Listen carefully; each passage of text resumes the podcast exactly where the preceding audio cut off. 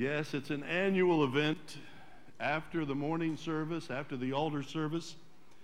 We're going to be going down downstairs if you want to have a nice fall lunch. And then we're going to go out and watch the young people decimate each other in the flag football game. And uh, Jamie, you're going to be there for uh, medical treatment. We got an yeah, emergency technician going to be on site, and usually we need that. But if you want to come out, we're going to have a good time out uh, fellowshipping over football in the afternoon. We want to invite everybody to join with us. You've been keeping your eyes on the news and the happenings going on in Israel. Would you stand with me, please, as we invite God's touch upon our service today, but God's intervention in the situation in Israel? They didn't want this war. They were attacked secretly on a holy day. They were gathered for Sukkot, the Feast of Tabernacles, in their homes and in their synagogues, and attacked. So we need to pray for all, all of those involved, praying for a speedy resolution to it. Heavenly Father, we come in Jesus' name today, and we're thankful that you have promised to meet with us when we gather in your name. Father, we're thankful for each one gathered here today. We also ask for your blessing upon those who are watching on the live stream that couldn't make it out today.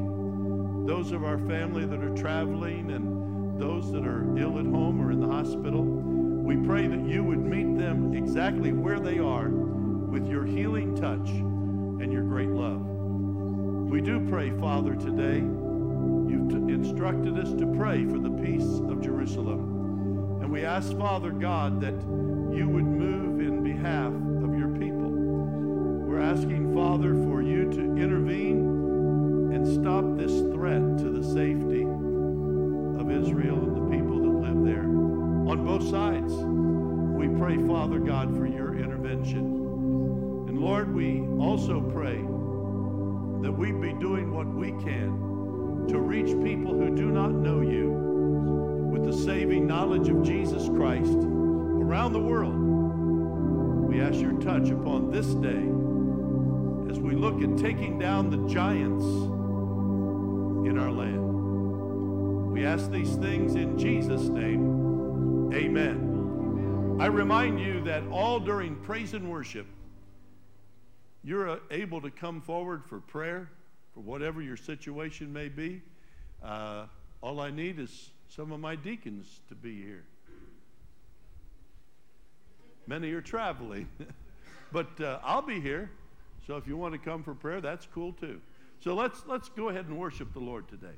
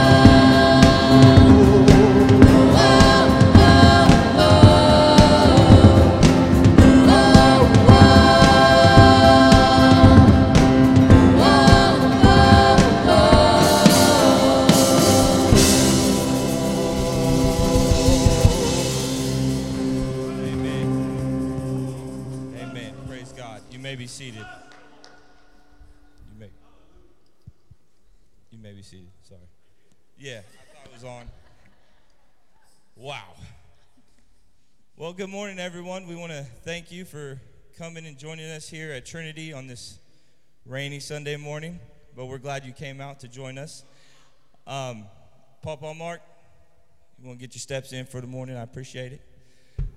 This uh, dashing young man coming down the, the aisle, he has a information card for any of our guests today.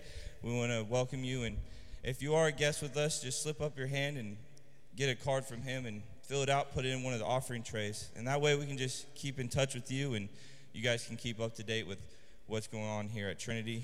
Can we get a round of applause for our guests today?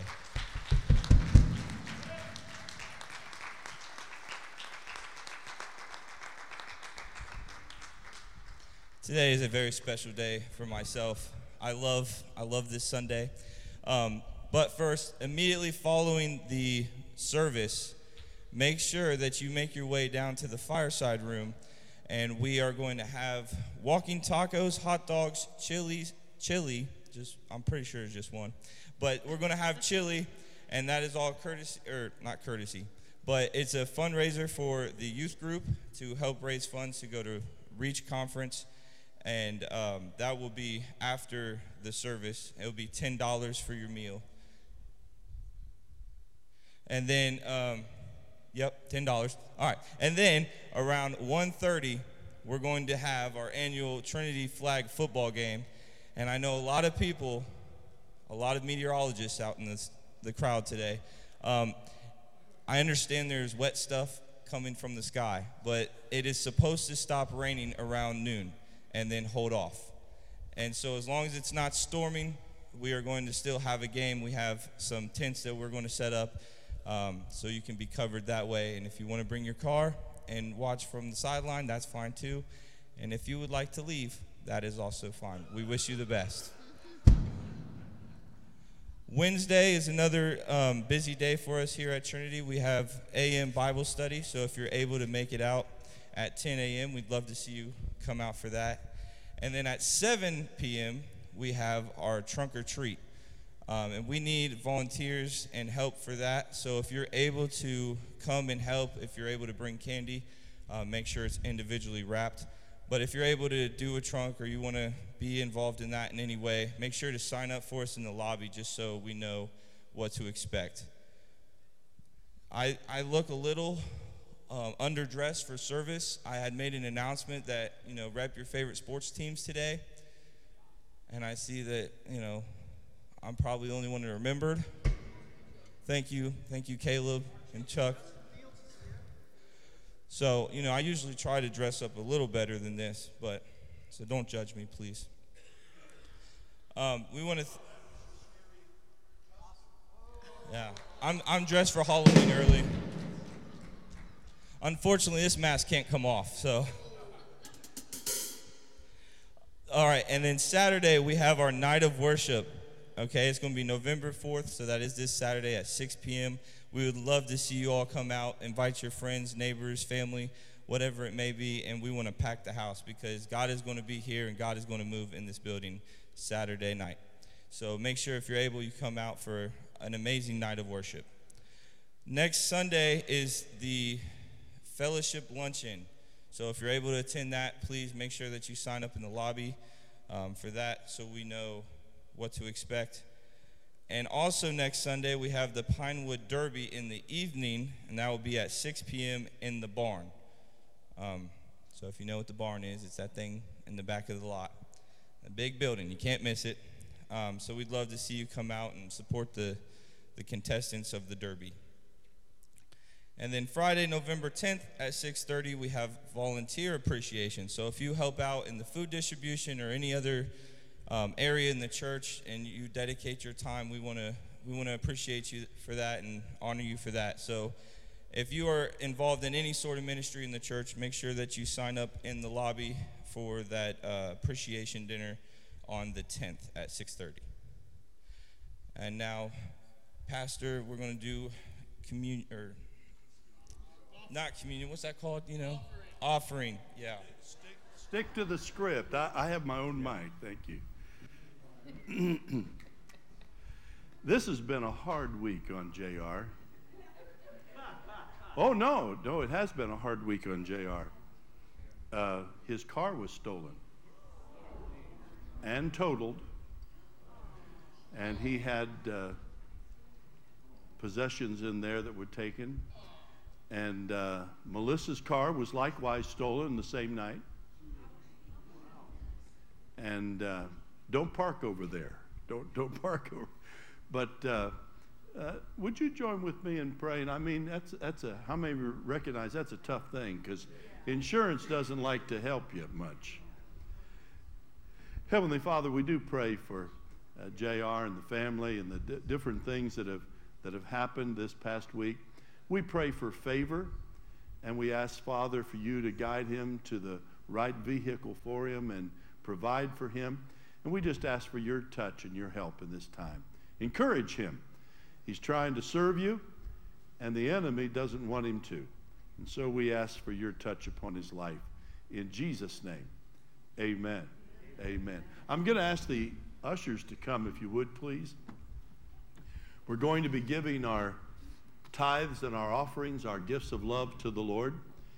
I want to thank everyone who blessed us so greatly last week in the pastor appreciation uh, memorial things that uh, we just appreciate you guys and we thank you for the privilege of being your pastor. And I know Carissa does as well. And we just are thankful to have an opportunity to uh, minister unto you the gospel of Jesus Christ.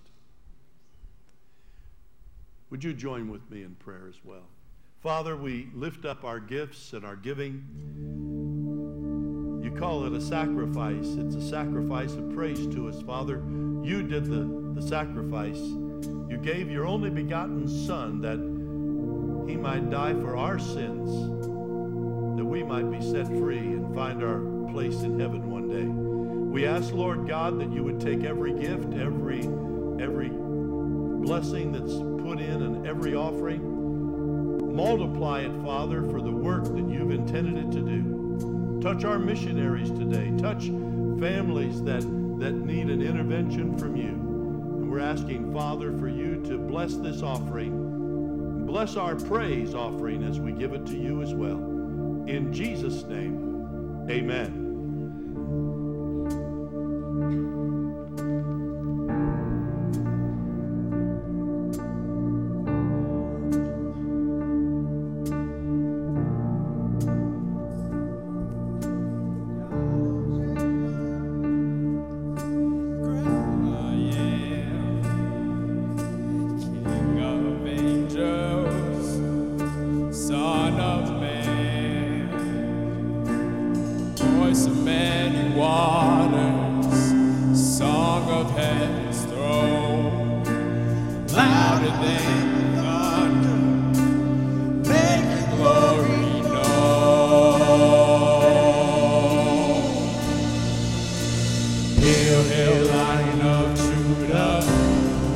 Let the lion roar. Hail, hail, lion of Judah. Let the lion roar. Hail, hail, lion of Judah. Let the lion roar. Hail, hail, lion of Judah. Let the lion roar.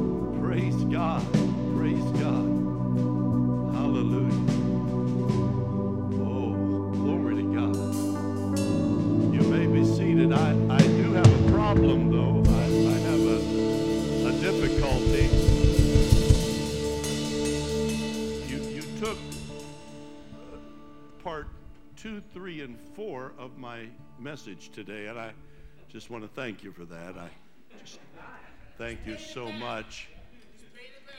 Oh my. Oh my. Oh my. Praise God. Well, we've been talking for the last several weeks about the fact that there are giants in the land.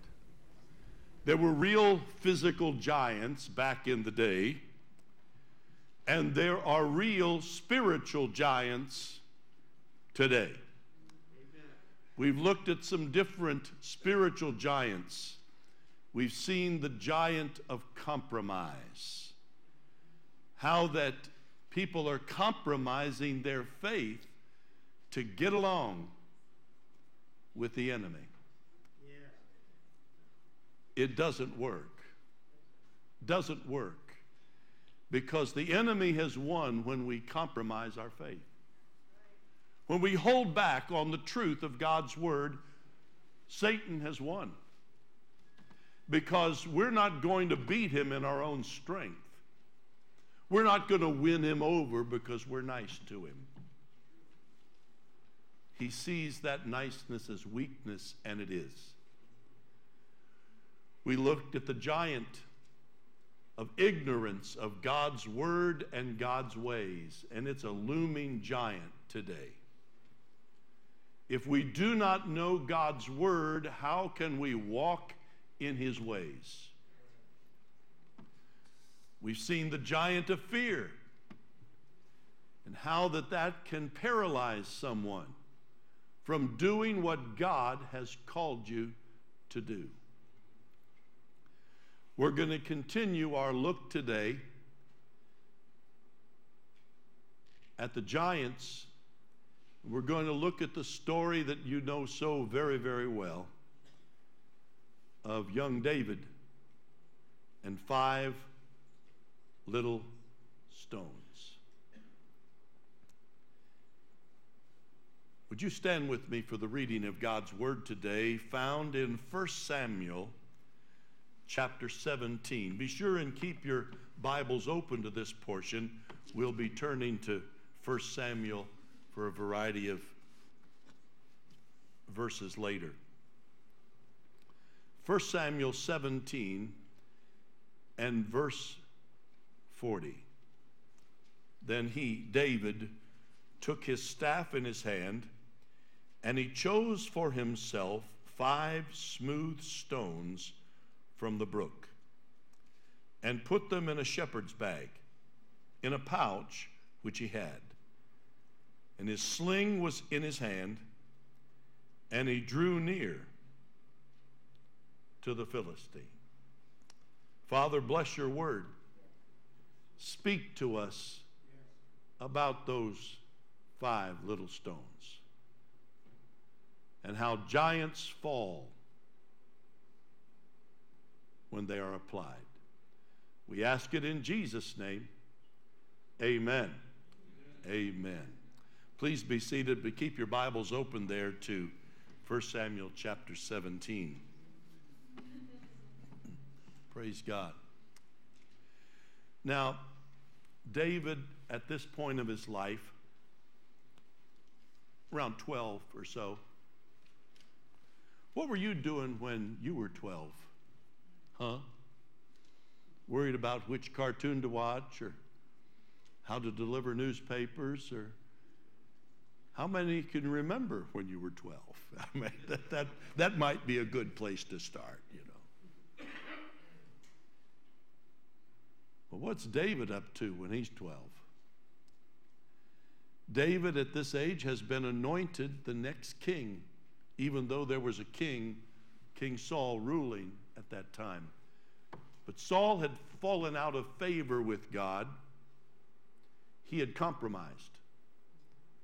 God had said one thing and he did another. That's compromise.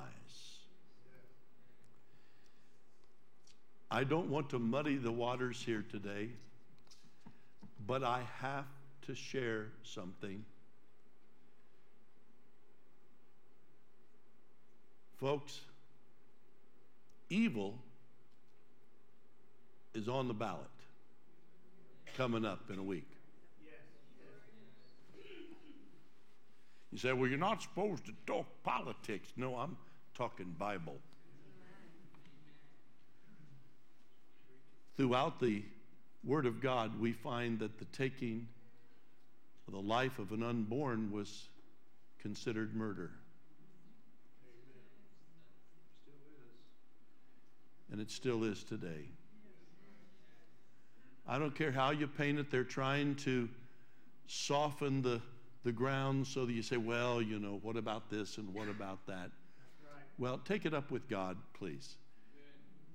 Good. Am I insensitive? No, but I know a God who can overcome any obstacle that we face. And this is an important issue that life does begin when life begins. They're searching the galaxies to try and find life. They're grasping at straws. They saw ice crystals on Mars. And they said, that's a sign of life. And yet they can't see a heartbeat in a baby before it's born and call it life. Folks, we need to say a loud no. Can you imagine how many billions of dollars have been poured in to Ohio oh, yeah. to kill babies, to kill the unborn? Guess what? Follow the money and find the source. If they can move us away from the principles of this holy book, we have nothing to stand on. If we are ignorant of God's word, we will be ignorant of God's ways. And I know I've mentioned him before, but that so called pastor who's advertising for the death of the unborn to vote yes. He doesn't know the Bible and he doesn't know the God of the Bible. You say, Are you judging? No, I'm fruit inspecting.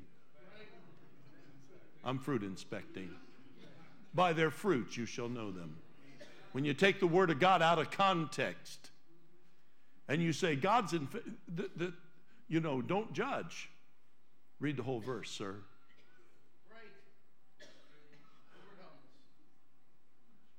And people are being swayed by this stuff. Then they have another ad. It says, Well, I was raised in the church and I was always taught against, against abortion. I said, Well, good for you. Good for your church. So you've turned your back on it now.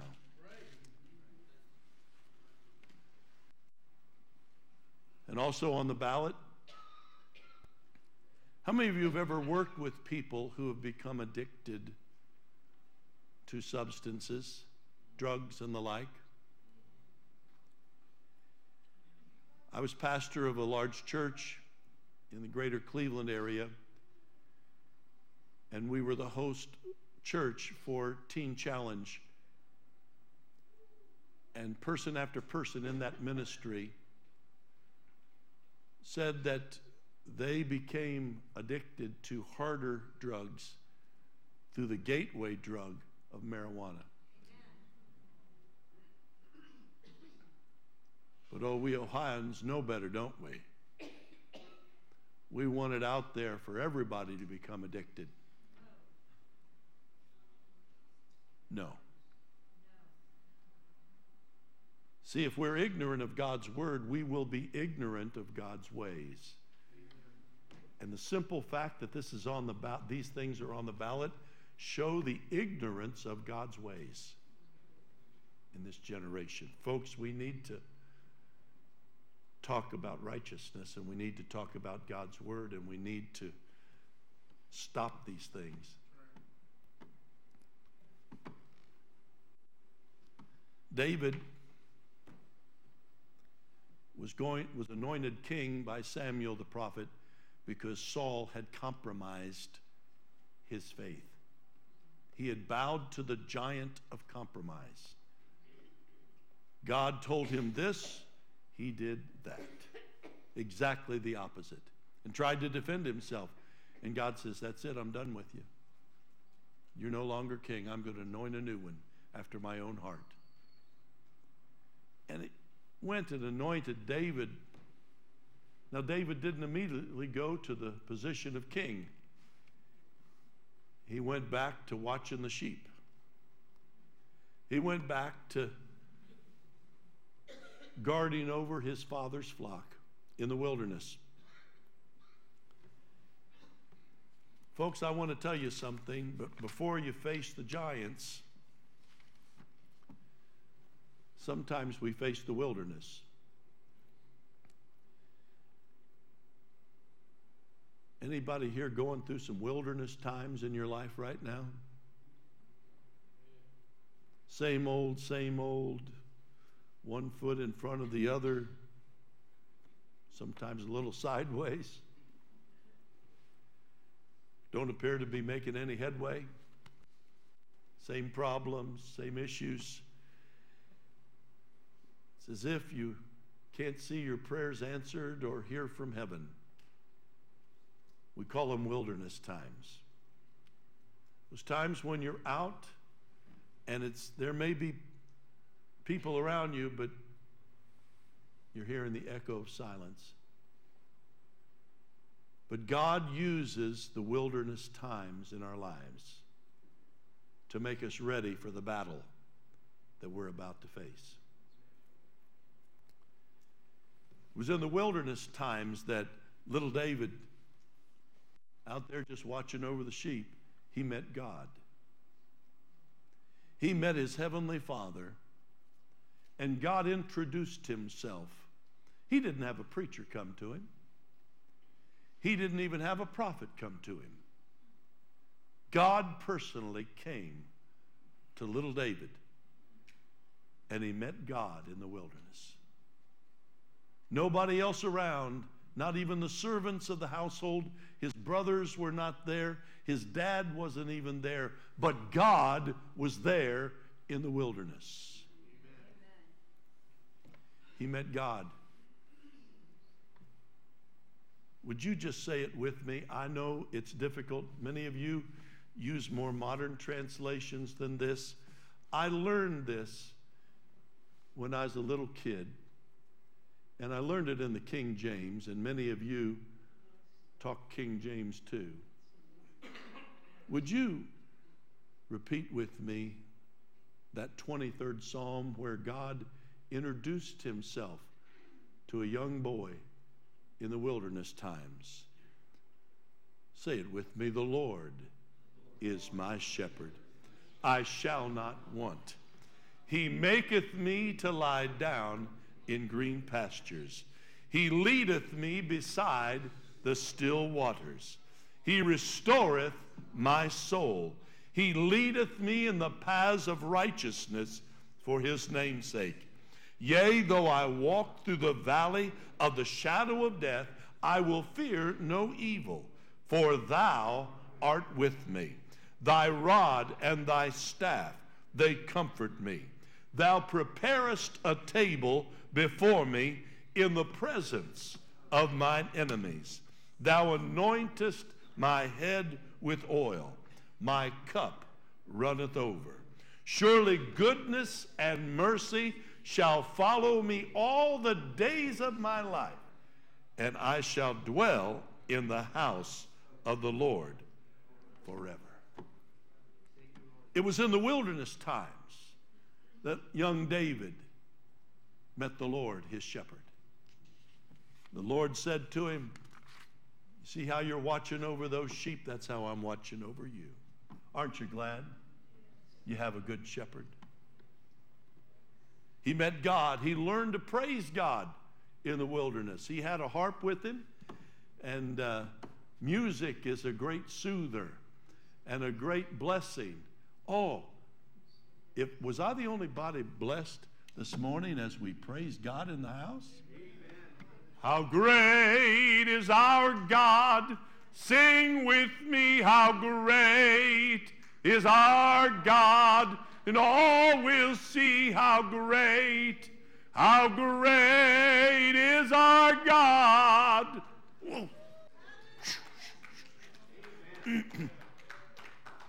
he learned to praise him in the wilderness times. He became unhindered in his praise. Psalm 42 was written in the wilderness times. As the deer pants for the water brooks, so pants my heart for you, O God. My soul thirsts for God, for the living God. When shall I come and appear before God? My tears have been my food day and night. When you're in the wilderness, it can get to you. While they continually say to me, Where is your God? Psalm 18 For who is God except the Lord? Who is a rock except our God? It is God who arms me with strength and makes my way perfect. He makes my feet like the feet of deer and sets me on high places. He teaches my hand to make war so that my arms can bend a bow of bronze.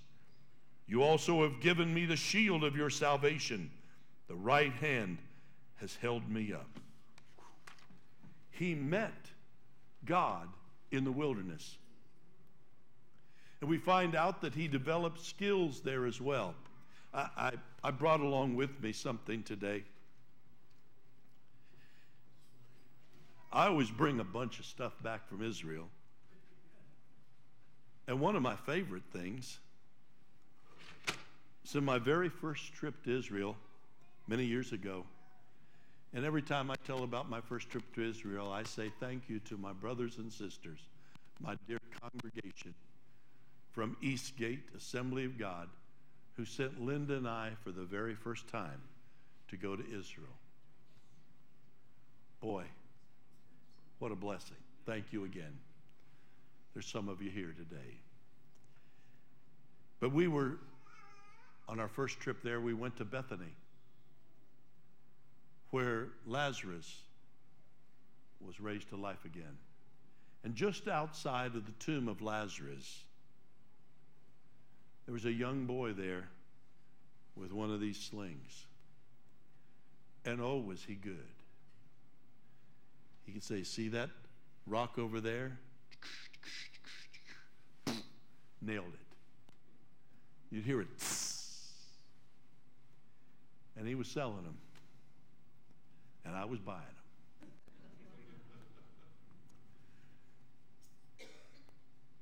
David with a shepherd's sling and five stones, the old gospel song says, met the giant on the field all alone. Trusting in the Lord, he did not fear or dread. By faith, he saw the victory ahead. David learned to use this not on the battlefield, he learned to use the sling in the wilderness times. Say, well, what's so significant about that? Don't wait until you face a giant to be ready to face the giant. If you, many of you raised your hand and said, Yeah, I'm going through a real kind of a wilderness time. I'm feeling kind of numb, spiritually numb. It's like I'm walking through molasses in my faith. I just, everything's uh, a, a bother and a worry and a frustration. Use the time when you're in the wilderness to get closer to God. That's what David did.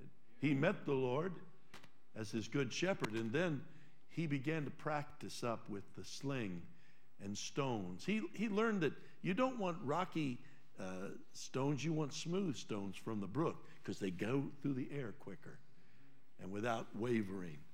And, and so he began to practice because there he was, just him and the sheep.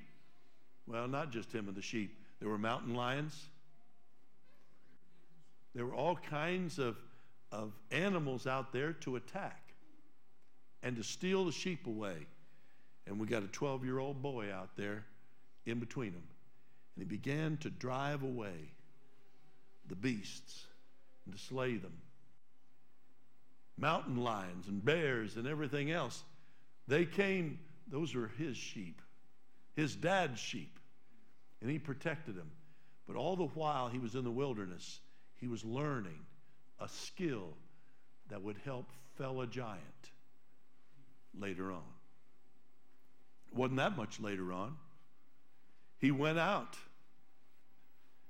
and he went to where his brothers were in the military, the Israeli Defense Force, the IDF. and that's where the story picks up. And when he went there, we find that King Saul was in his tent and everybody else was in their tent. And down in the valley was this nine and a half foot tall giant named Goliath, shouting insults not at Israel, but at Israel's God, daring them to come down and fight, and nobody would.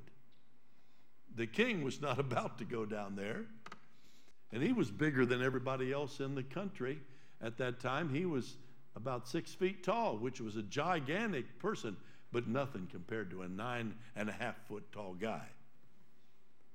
David learned a lot in the wilderness times that prepared him for the battle of his life with a giant. Next week, we're going to look at some other giants David faced, and they won. Sometimes the giants win, but it's not a forever win. You can come back from it. We'll be looking at some of the gigantic things that David faced that conquered him. Because, folks, there are giants in the land. David learned a lot in the wilderness times that made him ready to face the Goliath that day. David learned uh, in the wilderness what Paul had learned in Philippians chapter 4 and verse 11. Not that I speak in regard to need, for I have learned in whatever state or situation I am to be content. I know how to be abased and I know how to abound. Everywhere and in all things I have learned both to be full and to be hungry, both to be bound and to suffer need. Sounds like a wilderness time to me. But he said, You know what? I've learned I can do all things through Christ who strengthens me. He learned that in the wilderness times, Paul did, not in the great times. But, Pastor, we're supposed to be learning how to defeat giants. And you're preaching about wilderness times. The victory over Goliath did not begin in the valley of Sokah, it began in the Judean wilderness with a little boy alone with a bunch of sheep but he wasn't alone because God was with him. Let me encourage you. I've mentioned this before, but get ready, I'm going to mention it again. Each time we gather in this sanctuary, this place of worship, we make an appeal, an invitation to this place we call an altar of prayer. say, well, I, I didn't do anything bad this week, I don't need to go. That's not what this is about. This is a set apart place in the middle of our wilderness wandering to get in touch with God in a fresh way. Did you come in here without any problems? Well, then you may not need this altar. Was everything just going perfectly right in your life? Well, then you don't you don't need to find a place of prayer. I remember a gentleman, Brother John Palmer Sr., he, uh, he pioneered churches in southern Ohio where nobody else would go. And he went there. He was a man of prayer and man of faith. He never pastored a large church, but he pastored churches. They weren't there before, but they were when he left. And every time we'd go to a district function, there was one thing I knew I was going to see. We were district council, and before we gathered for our business meeting, we could walk into the sanctuary of that church who was hosting us, and we would hear Brother Palmer crying out to God for God's direction and guidance, for his help, praying for his people, praying for his church. Folks, it's in the wilderness times, not on the battlefront. You need to strengthen your walk with God. Now's the time. You say, Well, I, I, I, just bring him on. I'm ready. Well, you're not ready if you think you're ready for him. If you're going through a wilderness time, and many of you admitted that you were, gotcha. Get closer to God today. Find your place when you gather here. Yes, I love fellowship as much as anybody, but you know what? I've got to find some time at the altar of the Lord, and I need to get closer to Him. Draw near to God, the Bible says, and He might draw near to you. No, He will. He will draw near to you. Sharpen your skills serving the Lord during the wilderness times. Draw close to Him in praise and worship, in service, so that when the giants rise up, and they will, because there are giants in the land, spiritual giants that are out to do you in, you'll be ready, not because of you, but because the God you got closer to at an altar of prayer. What are you doing right now to prepare for the giants who are waiting in the valleys of your life? Spend some time at an altar of prayer. Make it a pattern. Whether it's before a service begins or at the altar call at the end or in the middle when we're praising the Lord, find your spot. Find your spot. You don't need to be invited. I'm inviting you right now. It's open. This is a church with an open altar. At any time, you can come and you can meet afresh with God. Time at the altar, time in worship. Don't just sit there and let the praise team sing. Enter in and give him glory. You say, Pastor, you haven't seen, heard me sing. No, I'm too busy shouting praise to my God to hear your singing. Make a joyful noise. That's what I do on my tambourine. Nobody likes it, but I do it anyway because I don't care. Spend time in fellowship with other believers. Spend time serving God, even when you're going through a wilderness time in your life. Well, I'm going to serve God someday when I'm good and ready, when I've got all, all the prep. No, why don't you serve Him? And that'll get you ready for the giants you're going to face. Amen. Spend time in study of God's Word. Become aware of His Word and His ways. Use the wilderness times in your life to equip you for the battle times that you will face, and you will face battle times. Well, what can we learn from these five little stones? First thing, they may have been small, but they were big enough to get the job done. Amen. They may have been small. You know, I actually heard somebody say, well, David went and he found the biggest rocks he could chuck. You can tell it was a down home pastor. No, little boys don't put boulders in their slingshot and try to. no. He got five small, smooth stones. But it was good enough to get the job done, wasn't it? They can get the job done just fine. You see, it may be little, but the weapons of our warfare seem like nothing when you look at the giants that we're facing, the gigantic problems. Oh, how can we? Well, don't look at the giant. He picked up the stones first and was ready. He was in the wilderness times getting ready to sling those stones. He was practiced in it. You see, they may seem small, but they're mighty to the pulling down of strongholds.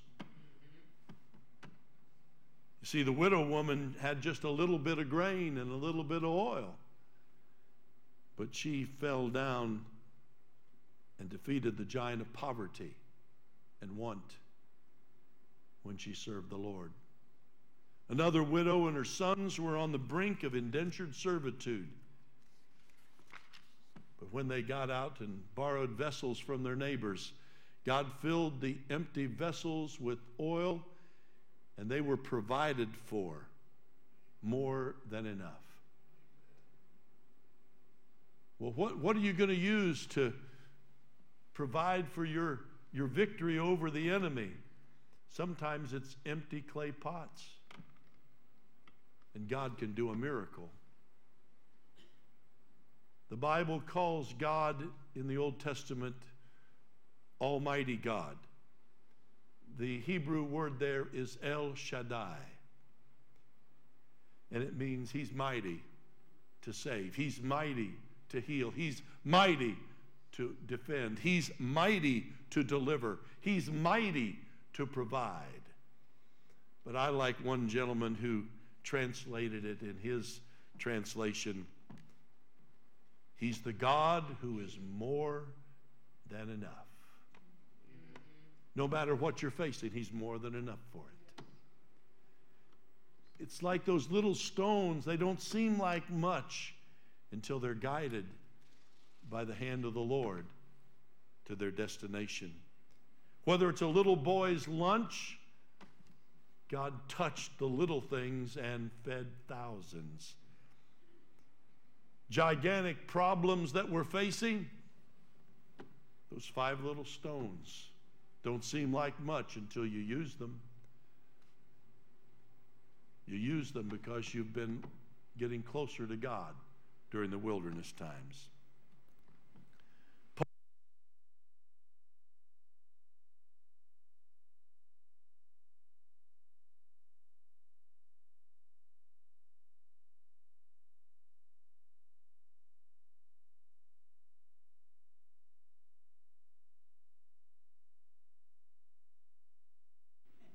Battery's dead. There's no, there's no power in the house. Somebody get me a mic in a hurry. It's well, it's yeah, but it's it's blinking. Get me a get me a mic. Just somebody get me hand me that mic down there. Somebody hand me that mic down there. I know it's hard. Hand me that mic down here. Thank you. Oh, thank you so much. Let me try it again. Praise God. I'll turn this one off because it's dying anyway. Paul said in 2 Corinthians chapter 10 and verse 4, "For the weapons of our warfare are not carnal, but mighty through God to the pulling down of strongholds, casting down imaginations. Some of our giants are in our thought life. And everything that exalts itself against the knowledge of God and brings into captivity every thought to the obedience of Christ. Our weapons may seem small when you look at the giant, but they're big enough when God steps in. The second thing to notice about these five little stones is this it only took one to get the job done. Took five, needed one. You say, well, why did he take five? I, I've, I've heard this message over the years. I've heard people say, well, the scripture says that Goliath had four brothers, and uh, he looked past Goliath and saw the four brothers. He said, I'll just pick up stones for them too. Well, you need to study your Bible a little bit.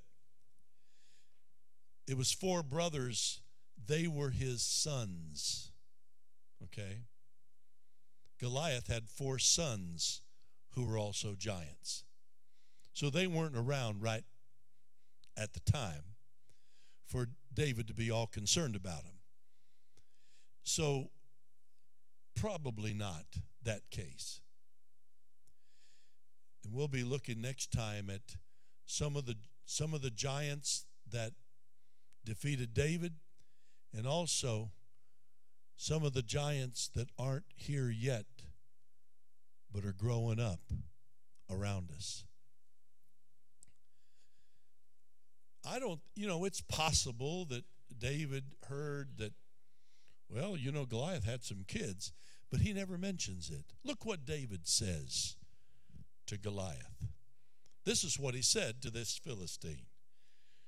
He said in second in 1 Samuel 17, 45, and David said to the Philistine, You come to me with a sword, with a spear, with a javelin, but I come to you in the name of the Lord of hosts, the God of the armies of Israel, whom you have defied.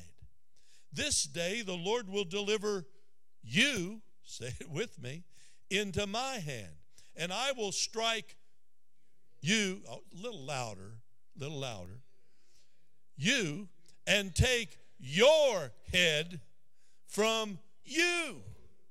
And this day I will give the carcass of the camp of the Philistines to the birds of the air and the wild beasts of the earth, that all the earth may know that there is a God in Israel.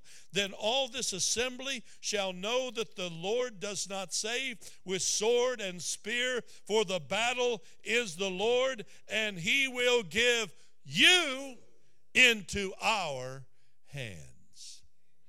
David is not looking past Goliath. Hmm. There's a message there, too.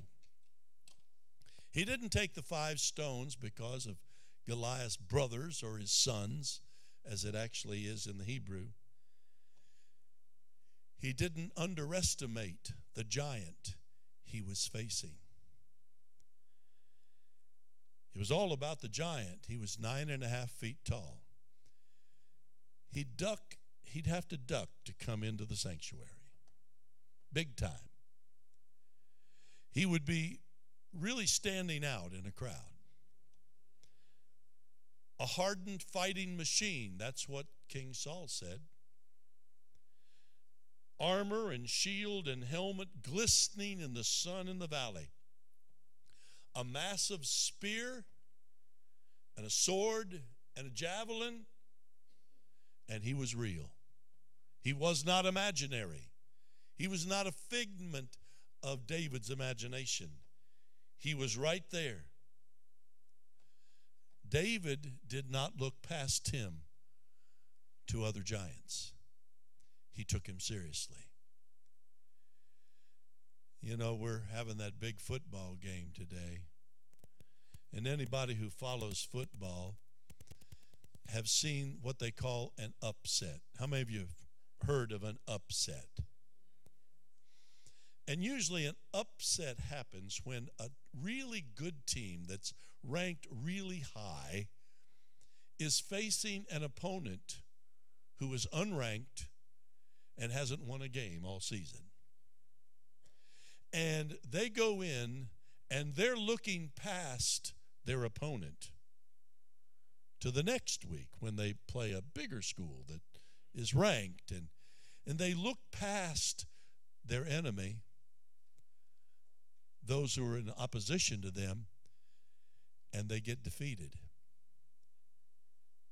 and i want you to realize don't underestimate Don't look past your Goliath. Don't don't take for granted, oh, this is in the bag. I've got this. That's no problem.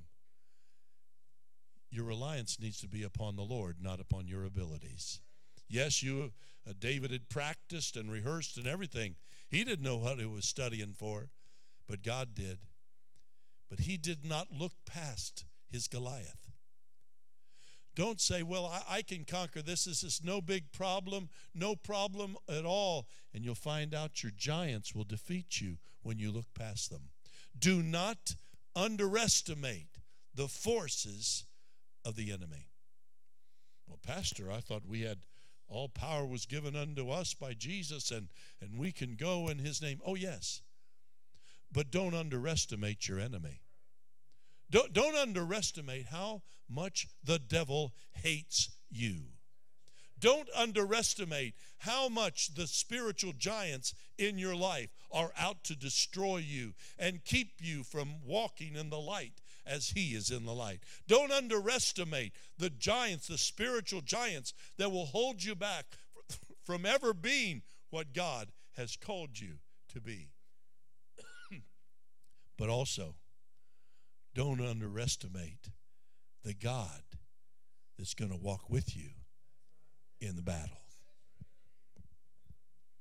Don't underestimate your giant, but don't underestimate your God.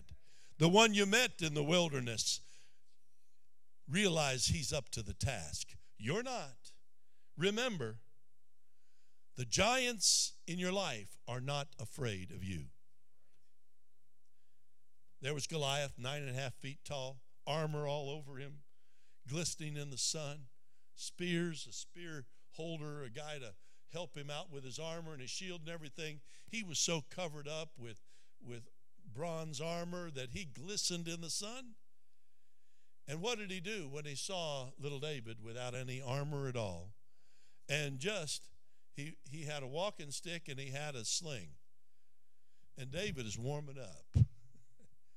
I love the place where it says, and David ran towards him. David ran towards the giant. You can't do that if you're not ready. And the giant laughed at him to scorn. He was making fun of his God, making fun of his army, making fun of the God of Israel. You see, your giant underestimates you and your God. You're no match for the giants. Neither am I. You say, well, Pastor, you must not be a man of faith if you're not up to the task. No, I'm, I'm just smarter than some. I realize I'm not up to it. But I want to nudge close as I can get to my Jesus. I want to get as close as I can to the one who's an almighty, all sufficient God. I don't want to be out here just doing my own thing. I want to know, I want to be able to reach out and touch the presence of my God because that giant, I, am not looking past him, I'm not underestimating, but I'm looking up and I'm not underestimating the power and ability of my God.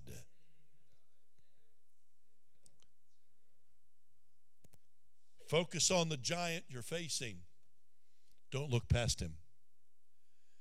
Don't think, have you ever been guilty of that? Just thinking that you can handle this and realizing painfully you were wrong? well, that's no problem. I can do that. No problem. Don't underestimate your giant and don't underestimate your God, the God that you're getting closer to in the wilderness. David did not wait till he was in the valley of Succoth to get close to God. But that is a, an age old condition among believers. We go along and we, well, we pray when we feel that there's a problem coming up or we're in the middle of a situation and we'll, we'll get real tight with God. That's the wrong move. I'm speaking to people here today that need to hear what I'm saying. Now is the time to get close to the God in the wilderness because there's giants in the land who are out to destroy you.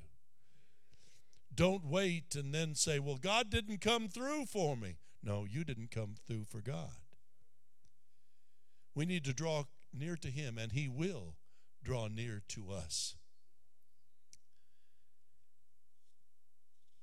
You see, too many people are looking beyond their current giant and worrying about the giants that are coming.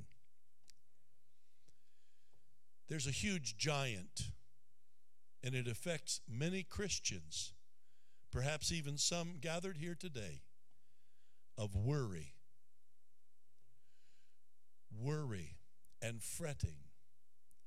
Jesus said, You know, uh, you worry about something, you're not going to gain one inch of stature. You're probably going to lose hair over it. You, you, you can't do anything about those things that are beyond you. Face the giant you're facing.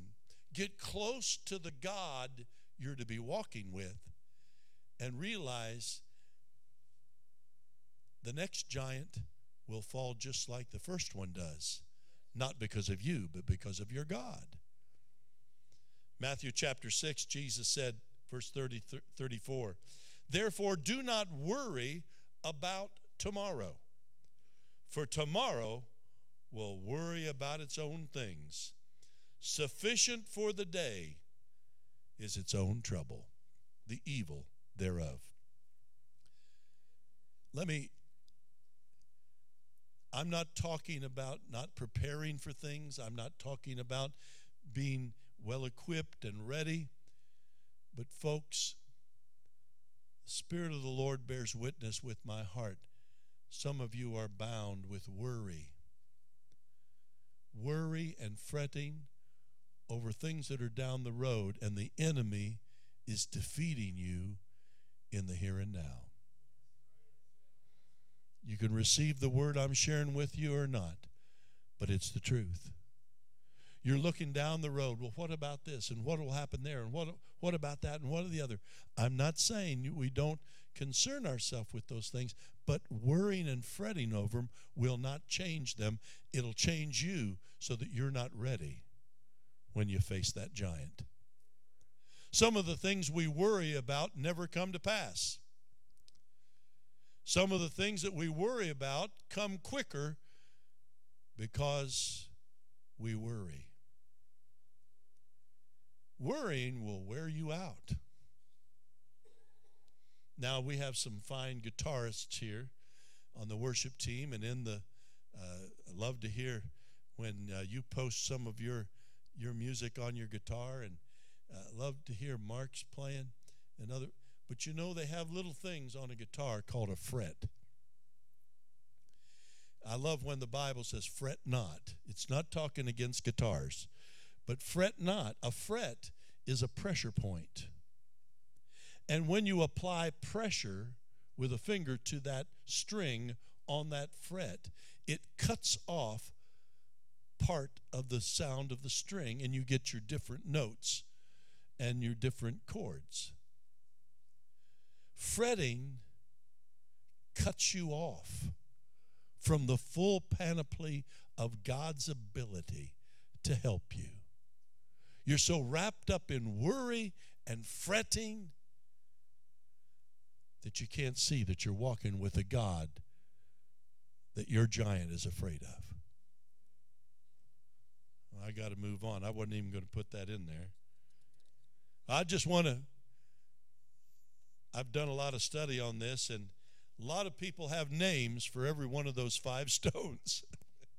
I thought I'd give some to you. I think they're good. Any one of them will fell a giant. It only took one. He took five, but it only took one to do the job. Amen? We'll call that first stone faith in an all sufficient God. Boy, you know that first stone's the only stone he needed. You come to me with sword and shield and all of those things, and I come to you in the name of the Almighty God of Israel. The God he met in the wilderness is the God that went with him into battle. It gave him the courage and strength to do so. Faith in God. And so when he let fly of that stone, the Spirit of the Lord guided it to the only place the giant's armor was not. Now, how could David know exactly what spot to hit? He'd gone up against mountain lions and bears and all these kind of things. He didn't know a thing about fighting in a battle. But God knows how to fight in a battle. God knows where the vulnerable spots are in the giant that you face. And He can guide your prayers, He can guide your faith. So the first stone we'll call faith. We'll call that second stone trust. Trust in the Lord with all your heart and lean not on your own understanding. In all your ways acknowledge him, and he shall direct your paths. That second stone of, of trust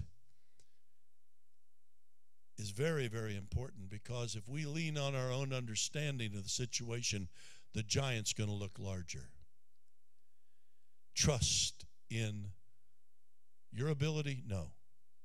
Prepare, be ready, but you better say, Lord, I need your help. Those of you who have been around for a while know that's my morning prayer. That my prayer. You say, is that all you pray for? No, I pray for a lot more. But my first words out of my mouth Lord, I need your help today. You say, well, you've been in the ministry for how long? Don't go there. Don't go there. Well, you you were with Noah, weren't you on the ark? No, I wasn't quite that long. You know, you're the ancient of days. No, I'm not. But, folks, the older I get and the longer I serve Him, the more I realize, boy, do I need His help every single day. When I stop realizing I need His help, my giant will defeat me. My giant will defeat me. The first stone is faith, and the second stone, trust. The third stone reminds us of courage. If your courage is in you, you're going to lose. But David went in the name of the Lord Almighty God. He held on to the one who bears the name. Giants don't fear you, but they fear your God. The fourth little stone could speak to us of obedience. Exodus 19 and 4 and 5 says, now, therefore, if you will indeed obey my voice and keep my covenant, then you shall be a special treasure to me above all the people. For all the earth is mine, and you shall be to me a kingdom of priests and a holy nation. These are the words which you shall speak to the children of Israel. If we're willing and obedient, the prophet said, We shall eat of the good of the land. We have to be obedient to the word. We have to know the word and then be obedient to it. Walking in obedience to God's word causes giants to fall. The fifth little stone could be called prayer. Doesn't seem like much till you use it. It is the un, most unused weapon in the arsenal of the believer. We've been studying about prayer in our Wednesday morning Bible study and finding prayer principles. And I'm hearing from people that they're praying more than they were before because they're seeing targeted ways to pray. But, folks, we have access to the King of Kings and the Lord of Lords 24 7 365 days a year, day or night, rain or shine, sick or healthy. We have access. And he says, Let us come boldly to the throne of grace. We're going to be talking about that Wednesday morning, that you might find mercy to help in your time of need. That stone of prayer. It's unused by many believers. How's your prayer life, my friend? Is it just at mealtime? Is it just when you see the car crossing the midline and, and you're headed for the disaster? Is it just when the problem hits? Why don't you pray every day? Why don't you ha- set up a conversation with God and increase your prayer life? I would encourage you, some, some people encourage you to, you know, put a timer on yourself. That's the kiss of death for prayer. Because you'll start wondering how long you've been praying. It's not about time, it's about quality. But when you get closer to the one you're talking to, you have more to talk about.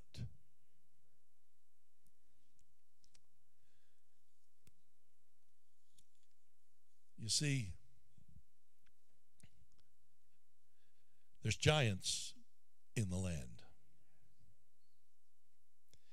There's a giant of fear that many of you are facing today. We tried to give you some pointers about those five little stones. But he only needed one that was guided by the Lord. I'm going to ask you to stand as the worship team returns. You see, God's speaking a variety of things to a, a variety of people here today. And one thing that we've shared may not apply to you, but something else did. I'm not good at slinging stones, but I believe the Holy Spirit has guided some to hearts today to fell the giant that you're facing. I'm going to invite you in just a few moments to leave where you're standing and come pick up a stone, a smooth stone, and then find a place to talk to God about it. You can take it with you. I got more. You say, Can we take five? I said, You don't need five, you only needed one. Some of you are facing the giant of worry and fretting and fear. I've got good news. God's bigger than your giant, and He can make the giant fall. You've looked around and past the challenges you're facing, and the enemy's got you. Come pick up a stone today,